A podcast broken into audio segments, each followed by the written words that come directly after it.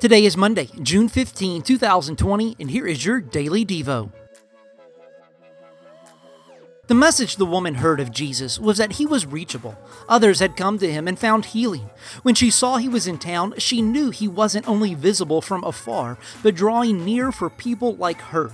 Do we realize that about him? Do we understand that Jesus, the Messiah, is reachable?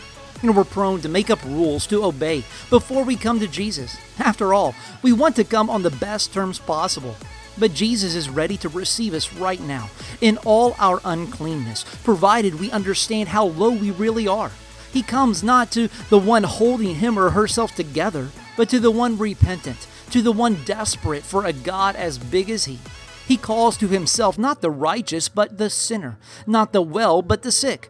He calls the weary and the burdened, and he promises to give rest. When your life is falling apart, Jesus is still reachable. All it takes is to reach him, is receiving his call to come, coming with empty hands and reaching for his full grace. Think about this. Do you ever think that God isn't reachable? How does this account teach otherwise? What does this account teach about our condition before coming to Jesus? Why is this important? Do you need spiritual help? Call or text our prayer hotline at 305 707 PRAY. That's 305 707 7729.